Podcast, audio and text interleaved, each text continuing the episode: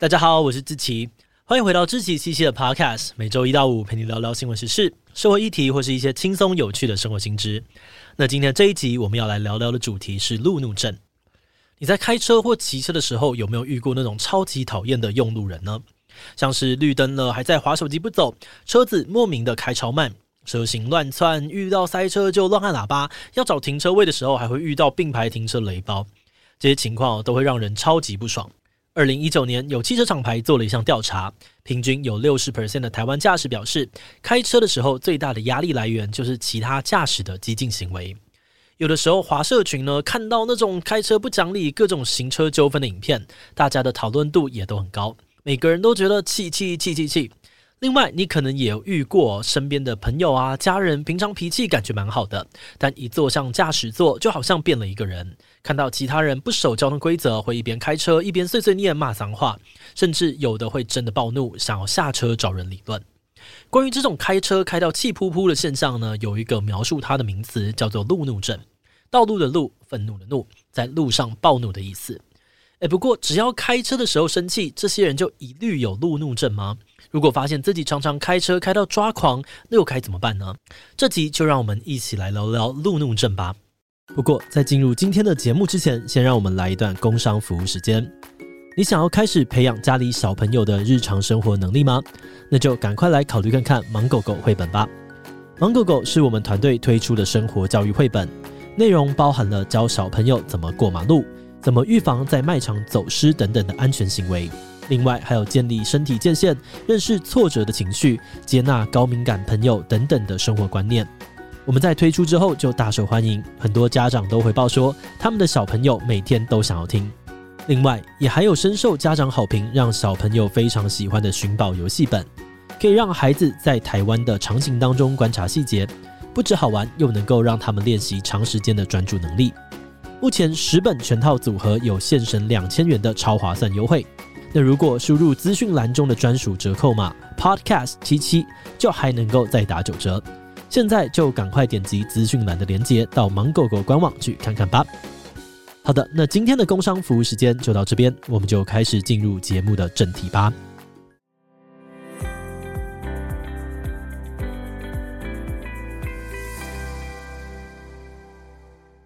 其实，从严格的定义来说，医学上并没有路怒症这种疾病，它比较像是一种对于行为的描述。那路怒症描述的这个行为哦，简单来说就是驾驶在开车的时候所产生的愤怒情绪，远远超过了合理的程度。而且这通常是阵发性的暴怒，还会搭配冲动的暴力行为。比如说，他可能会突然大喊尖叫，对其他的用路人开骂，或是进行一些报复性的行为，像是狂按喇叭、逼车、挡车等等。更严重一点的，可能是直接下车理论，或甚至对人暴力相向。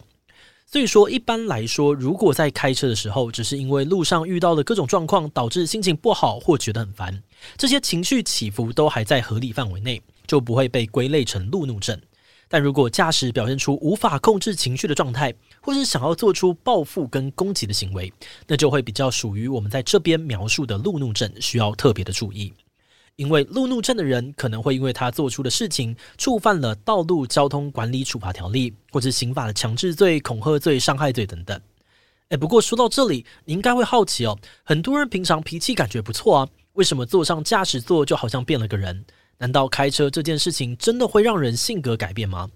关于这个问题哦，我们可以先来了解一下所谓的七种驾驶性格。二零一五年，英国的伦敦政治经济学院和轮胎制造大厂固特异针对道路安全共同进行了一份社会心理学的研究。在这份研究中，他们把驾驶分成七种性格。如果你也有在开车的话，可以听听看自己比较倾向哪一种哦。首先，第一种性格是老师型，这类型的驾驶会像老师一样，想要教育其他的驾驶，让对方可以意识到自己错了。他们常见的行为可能就是按个喇叭警告一下。第二种是万事通型的驾驶，这类型的人呢，通常自我感觉比较良好，有优越感，觉得其他驾驶都不会开车，自己最厉害。所以，除了想要教育别人，他们也可能会对其他的驾驶叫骂。不过，这种人通常会留在自己的车子里面碎碎念哦，不太会真的去跟别人吵架。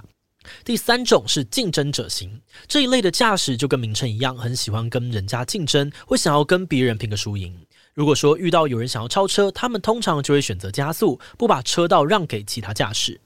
而接着第四种是惩罚者型，这种人会特别喜欢处罚别人犯的错，所以当他被别人超车的时候，可能就会出现逼车啊、追车等等的行为。有些人甚至会直接下车找对方理论。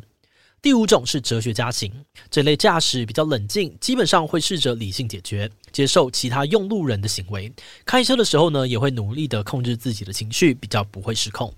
那第六种是回避者型，这类型的驾驶如果看到其他的危险驾驶，他们会尽量躲得远远的，像是故意开比较慢，拉开距离，或者干脆绕道，不想要自找麻烦，能躲就躲。好的，那来到最后一种逃跑者型。这类的驾驶跟刚刚的回避者不太一样，他们不会直接闪躲，而是会透过做一些其他的事情来转移注意力，像是在车上播音乐啦，跟旁边的人聊天等等，避免自己一直被外面的车况影响情绪。那说到这里哦，你应该可以发现，绝大部分开车容易生气的人，可能都是属于老师型或万事通行。虽然很不高兴，但还算能克制。那如果克制不了，就可能是竞争者型或者惩罚者型这两类的驾驶，比较容易引起道路纷争或者出现路怒症的相关行为。而哲学家型跟回避者型，还有最后的逃跑者型，因为他们要么就是比较冷静，要么会直接回避，或是懂得分散注意力，所以比较不属于路怒的性格。但是这边还是要提醒一下，开车的时候过度分散注意力，虽然不容易因为别人生气，但却可能会增加自己发生意外的几率。所以如果你是这类型的驾驶，还是要稍微注意一下哦。好的，那虽然这个研究把驾驶性格分成七类哦，但在现实生活当中，其实多数的驾驶都可能因为遇到不同的路况，或者是用路人，再加上自己当天特定的情绪状态，而展现不同的驾驶性格。但至于人的长期个性，真的会因为开车而改变吗？答案是不会啦。就像刚刚有讲到的，其实大部分的时候，多数的驾驶都只会停留在不开心或是抱怨碎碎念的阶段。会开车开到生气就放飞自我，不遵守交通规则，毛起来危险驾驶，甚至主动攻击其他用路人的，都算是少数。而且已经有研究证实，有严重路怒症的驾驶，他们大部分在日常生活里面，个性也不会温和到哪里去。即使不开车，也可能比其他人更容易出现冲动或是攻击性的行为，所以跟我们想象中的那种一握方向盘，整个人性情大变的情况还是不太一样。不过，虽然大部分的人都没有真正的路怒症，但人在开车驾驶的时候比较容易生气，背后其实也是有科学根据的。首先，不管是机车还是汽车，你在驾驶交通工具的时候，为了要保护自己还有身边用路人的安全。其实都需要高度的专注力，随时注意路上正在发生的以及接下来可能会发生的各种情况。那在身体跟精神都处于在这个高度紧张的状态之下，当然就会有一定的压力。